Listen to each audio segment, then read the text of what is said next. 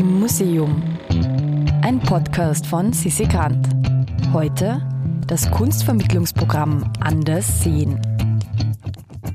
Schließt mal bitte ganz kurz eure Augen. In welchem Museum befinden wir uns hier? Oder hier?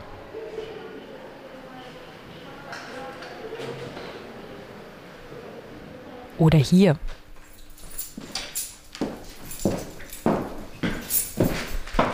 Heute nehme ich euch mit auf eine Reise für die Sinne zu einem Programm, das mir auch ein bisschen die Augen geöffnet hat. Museen haben eine eigene Atmosphäre, das kann, glaube ich, auch jeder bemerken, der keine Sehbehinderung hat. Ja, vielleicht ist das wie in der Sauna. Ich könnte es mir zu Hause auch einheizen, bis ich schwitze, aber das interessiert mich nicht. es ist, braucht ja richtige Umgebung. Das Schmalzbrot schmeckt am besten beim Heurigen und so halt. Und man sieht daraus, glaube ich, dass es halt sehr viel mehr ist als nur ein Sinn. Beim Museum denkt man häufig, da geht es nur um den Sehsinn. Und es geht halt um sehr viel mehr noch. Und manches kann man sogar nicht gut in Worte fassen.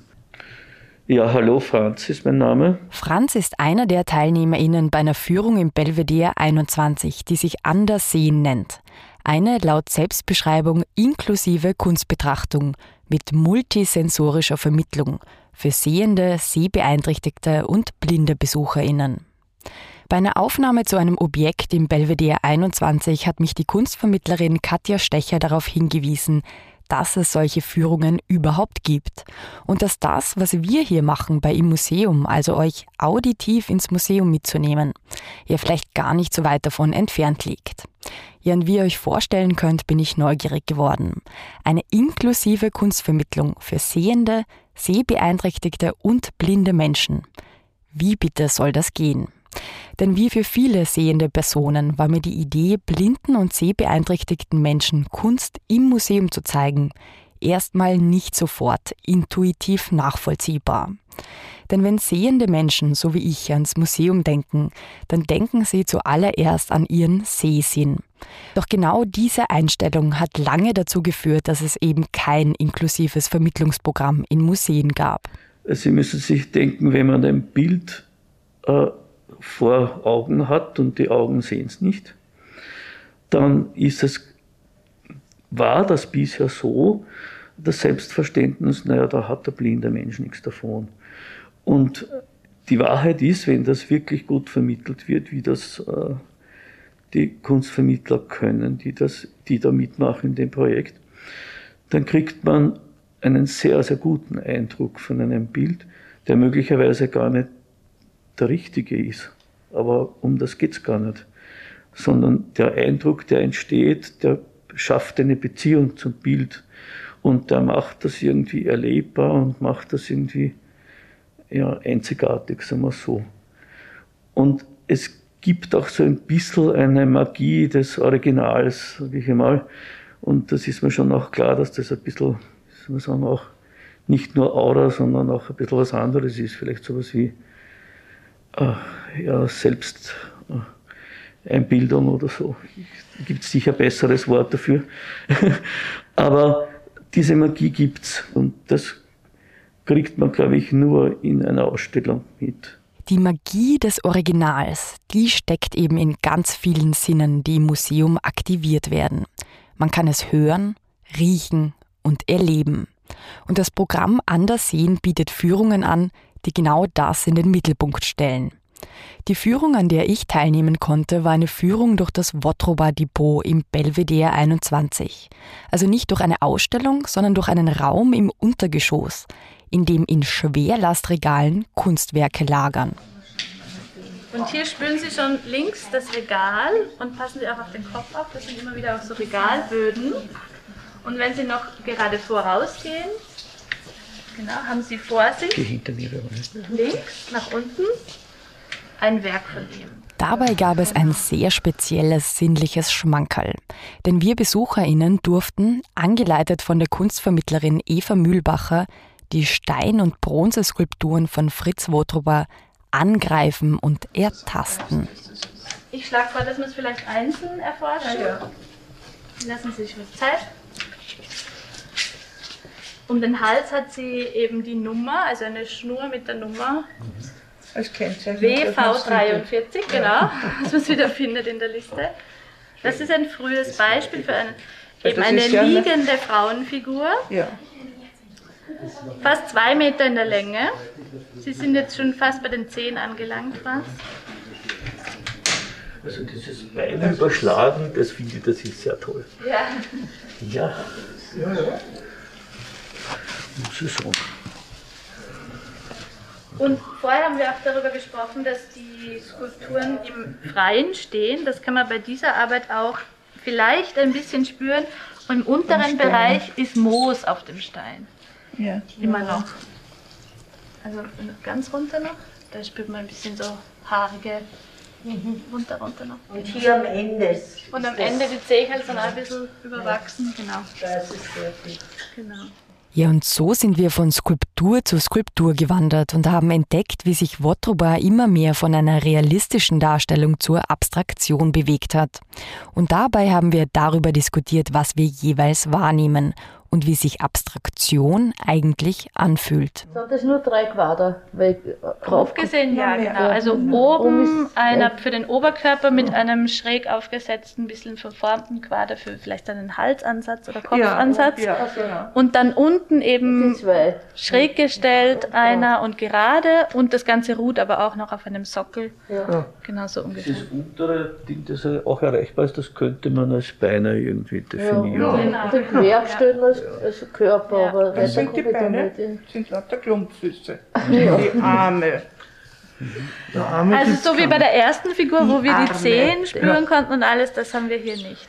Also es ist eine, sehr eine Reduktion auf eine ja, Ja. auf das Zentrum des menschlichen Körpers. Der Kopf weglassen. Also- das ist ja bei mir. Eigentlich, also äh, aus meiner Sicht äh, ist so etwas, ich meine, das ist jetzt schon extrem wieder, aber das andere Extrem sind zum Beispiel Skulpturen aus der, ich sage jetzt Barockzeit oder irgendwo, wo Menschen mit Kleidung dargestellt sind, wo dann nur irgendwo eine Schuhspitze heraus ragt unter dem, unter dem Gewand und die Arme plötzlich verschwinden irgendwo in den, in den Falten In den des Wall- Gewandes. In den Wallungen. Das- Naja, ja, eben. Ja. Also insofern ist es fast leichter, aus meiner Sicht leichter zu erkennen, als, als jemand, als eine Statue, die total äh, eingepackt ist in irgendwelche Kleider. Das finde ich ein super Vergleich. Ja. Das werde ich mir merken. Was Abstraktion bedeutet, liegt also in den Händen der ErtasterInnen. Und es war unglaublich spannend zu verstehen, wie unterschiedlich die Wahrnehmungen dazu sind. Und dass eine barocke Figur möglicherweise abstrakter gesehen werden kann als eine modernistische Wotroba-Figur, die nur aus übereinander gestapelten Quadern besteht. Genau darauf legt das Vermittlungsprogramm Andersehen besonderen Wert, mehr als eine Wahrnehmung in die Führung mit einzubauen. Denn das Erschließen der Kunstwerke soll zwar von den VermittlerInnen angeleitet sein, aber nicht der Weisheit letzter Schluss. Für mich war es eben besonders interessant, den Blickwinkel von Franz, der blind ist, zur Abstraktion erklärt zu bekommen. Für Veronika, die auch an der Führung teilgenommen hat und die blind ist, geht es aber auch darum, unterschiedliche Sichtweisen von mehr als einer sehenden Person erzählt zu bekommen. Veronika hat auch an der Ausarbeitung des Vermittlungskonzepts mitgewirkt und eben diesen Wunsch oder dieses Bedürfnis dort eingebracht. Die Julia hat ja da so ein Projekt betreut, Anders sehen, Belvedere. Und da habe ich mitgewirkt. Also da waren ein paar andere, eigentlich ausschließlich Damen dabei. Und wir haben da halt unsere Eindrücke und Bedürfnisse besprochen und Beiträge geliefert, wie das gut gehen könnte. Also ich finde, so wie es heute gewesen ist, war es ganz super, dass ein Gespräch entsteht und dass, wenn auch andere sehende Begleitpersonen oder Teilnehmer an der Führung dabei sind und ihre Eindrücke auch so spontan sagen, finde ich das auch immer sehr gut, weil das ja dann nicht irgendwie äh, Kunstvermittlerinnen sind, sondern Menschen, die da auch hereinschneiden und, und die oft dann ganz andere Zugänge dazu haben und das anders ausdrücken. Und das bringt eigentlich sehr viel, wobei natürlich die Hintergrundinformationen und die Beschreibungen durch die Vermittlerinnen und Vermittler für, für mich auch sehr interessant sind. Ich meine, das, das heute war ja eine Führung, wo es sehr viel zum Tasten war. Ich nehme an, es gibt auch welche, wo es, wo es weniger zum Tasten gibt, oder? Ja, das gibt schon. Also es gibt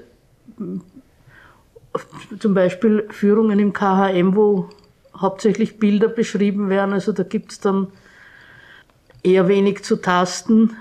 Manchmal gibt's, haben die Kunstvermittlerinnen dann irgendwelche Materialien mit, zum Beispiel Stoffe, also dass man sich vorstellen kann, aus welchen Materialien die Kleider waren, die man auf dem Bild sieht, oder ein Elefantenzahn, dass man sieht, wie Elfenbein in Natura sich anfühlt.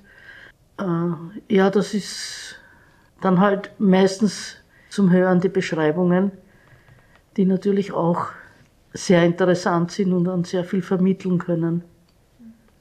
Gibt es dann auch in der, wenn Ihnen Leute Bilder oder Dinge beschreiben, gibt es gibt's, äh, Wege, wie das äh, besser oder schlechter funktioniert?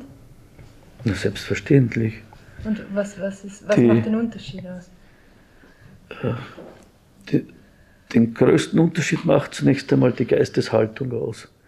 Wenn jemand mit der Geisteshaltung an ein Kunstwerk herangeht, ich möchte jetzt dem blinden Menschen das erlebbar machen, dann ist auch, denke ich, ohne große äh, Vorbereitung mehr rauszuholen, als wenn jemand mit der Geisteshaltung herangeht, was soll ich da jetzt machen? Der, der sieht es ja nicht.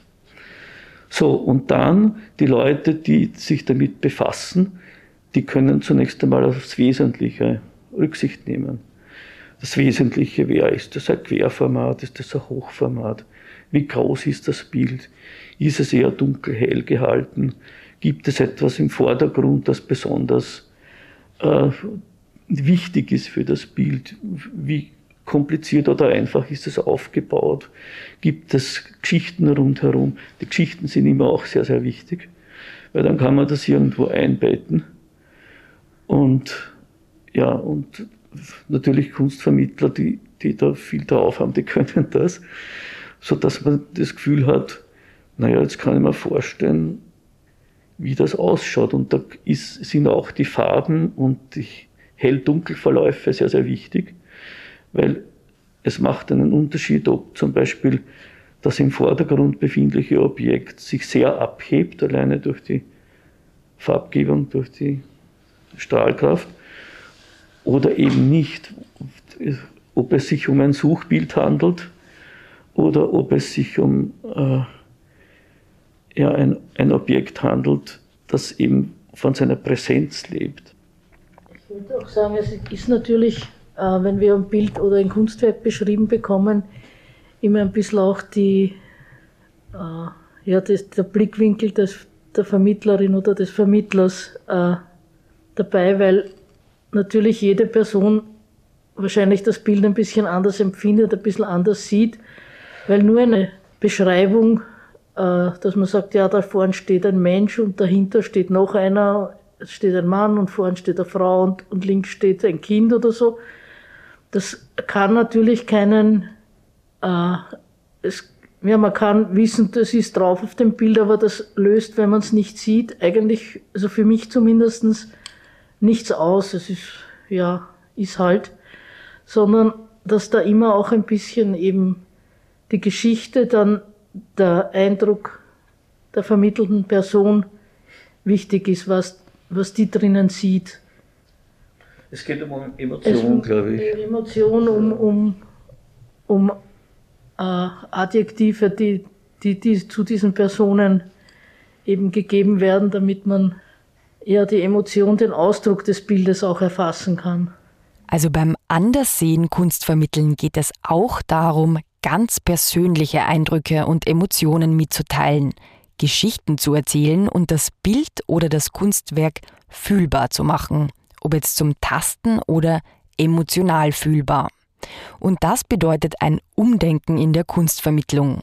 Die Initiatorin des Projekts Anders sehen, Julia Heimburger, hat mir erzählt, dass diese Art und Weise über Kunst zu sprechen für sie am Anfang ganz schön herausfordernd war. Meine Wahrnehmung ist, dass ich im persönlichen Kontakt gehört habe, dass wenn ich ein Bild als, also schildere oder ein Objekt, eine Skulptur, wie auch immer, ähm, dass man mich darum bittet, auch, auch tatsächlich meine, meinen persönlichen Eindruck zu schildern. Und das ist man natürlich als Kunsthistorikerin oder irgendwie, wenn man in der Kunstvermittlung arbeitet, nicht gewöhnt, dass man einen persönlichen Eindruck, das ist ja viel zu individuell und viel vielleicht zu, ähm, zu wenig abgeklärt und akademisch. Und da hat man auch bei der Führung ein Beispiel, ähm, das mir auch ähm, dann irgendwie sehr eindringlich erschienen ist ähm, weil jemand gesagt hat, das ist total super, wenn Angehörige dabei sind oder Freundinnen, die auch sehend sind und die sagen dann vielleicht, wow, das ist ja ein voll komisches Teil dieser Skulptur, es ist überhaupt nicht schön, das ist irgendwie ein, Klotz. Ja? Und ich als Kunstvermittlerin sage, das ist total eine tolle, schöne, Zeit, also zeitgemäße, damals moderne Skulptur.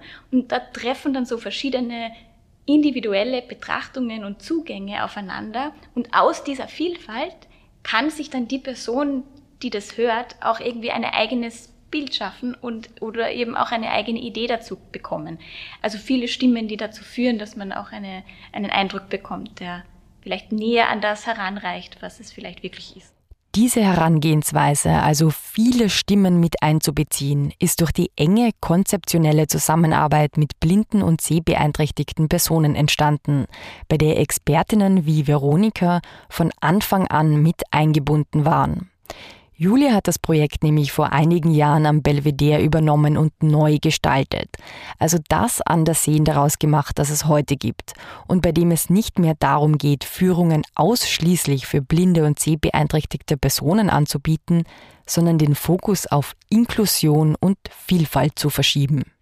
Genau, wir haben, wir haben das neu ähm, gestartet oder wir haben eben das aufgegriffen, um es zu erneuern in einer Form und ähm, haben dafür aber nicht begonnen, schon Konzepte auszuarbeiten intern, sondern haben gleich zu Beginn eingeladen, Expertinnen, die selbst blind oder sehbehindert sind, um sich zu dem, was sie wollen, was sie sich erwarten von einem Museumsbesuch und wie sie sich gut vorstellen können, auch in einem Museum, ähm, die mit einzubeziehen. Und das war ein ganz wichtiger Ansatz, glaube ich, der zuvor noch nicht in diesem Ausmaß stattgefunden hat. Also diese wirklich Konzeptionsarbeit mit betroffenen Menschen, die sagen, was sie wollen, was sie brauchen, was ihnen wichtig ist. Und deswegen haben wir jetzt auch ein bisschen so eine neue Herangehensweise gewählt, die sehr herausfordernd auch ist für die Vermittlerinnen, weil es eben, ähm, wenn man da sehr viele Menschen auf einmal sozusagen ansprechen kann, soll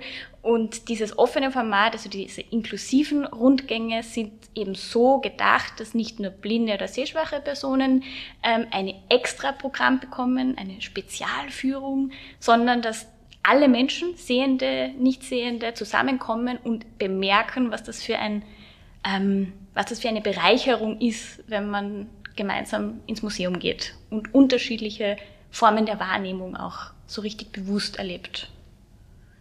Ja, also was mir besonders an dieser Zusammenarbeit gefallen hat, dass sie so auf Augenhöhe stattgefunden hat, weil es oft, also ich habe es oft erlebt, dass irgendwer gesagt hat, ich möchte was für Blinde machen. Und ja, dann hat, wurde irgendwas gemacht und dann wurde gefragt, ist das eh super für euch, was ich da jetzt gemacht habe und eigentlich mit der Voraussetzung, äh, ihr solltet dankbar sein, dass man an euch denkt oder so. Und also bei der Zusammenarbeit hier bei dem Anderseen-Projekt war das ganz anders. Das war immer eine Zusammenarbeit auf Augenhöhe, auf Gleichwertigkeit und nicht so, dass man das Gefühl hat, äh, die Julia ist jetzt da bestrebt, dass sie was tut und dass wir jetzt da alle dankbar sein sollen, sondern dass wir zusammenarbeiten sollen, dass was ein gutes Projekt entsteht und dass da alle gleichmäßig daran beteiligt sind, gleichwertig. Das Projekt hat sich im Laufe der Zeit ein bisschen zu einem Selbstläufer entwickelt. Es werden immer noch Führungen am Belvedere angeboten, aber nicht nur dort. Die Kerngruppe trifft sich regelmäßig, weil sie einfach Freunde geworden sind, die gerne gemeinsam ins Museum gehen. Und dazu zählt auch Eva, die Kunstvermittlerin, die uns durch das Wortrober Archiv geführt hat. Und das ist das volle, ähm, volle Erfolgsstory. Ja. Es gibt ein Programm an einem Museum und dort treffen sich Menschen, die sich danach weiter treffen, weil sie sich angefreundet haben und gemeinsam weiter ihren Interessen nachgehen, nämlich gemeinsam ins Museum gehen. Einen Kontakt, der vielleicht sonst nicht entstanden wäre. Wer jetzt auch Lust bekommen hat, an einer Anderseenführung teilzunehmen, wir verlosen in unserem nächsten Newsletter zwei Tickets dafür. Wer noch nicht angemeldet ist, kann das auf www.immuseum.at tun. Oder, weil unsere Website leider nicht wirklich barrierefrei ist, wie wir jetzt feststellen mussten, ihr könnt uns auch eine Sprachnachricht über WhatsApp oder Signal schicken. Unsere Nummer ist 0676 344 96 62. Danke an Franz, Veronika, Eva und Julia für das Gespräch. Mein Name ist Iris und ich hoffe, wir hören uns bald wieder im Museum. Im Museum ist eine Produktion vom Produktionsbüro Sissi Grant. Musik Petra Schrenzer. Artwork Nuschka Wolf.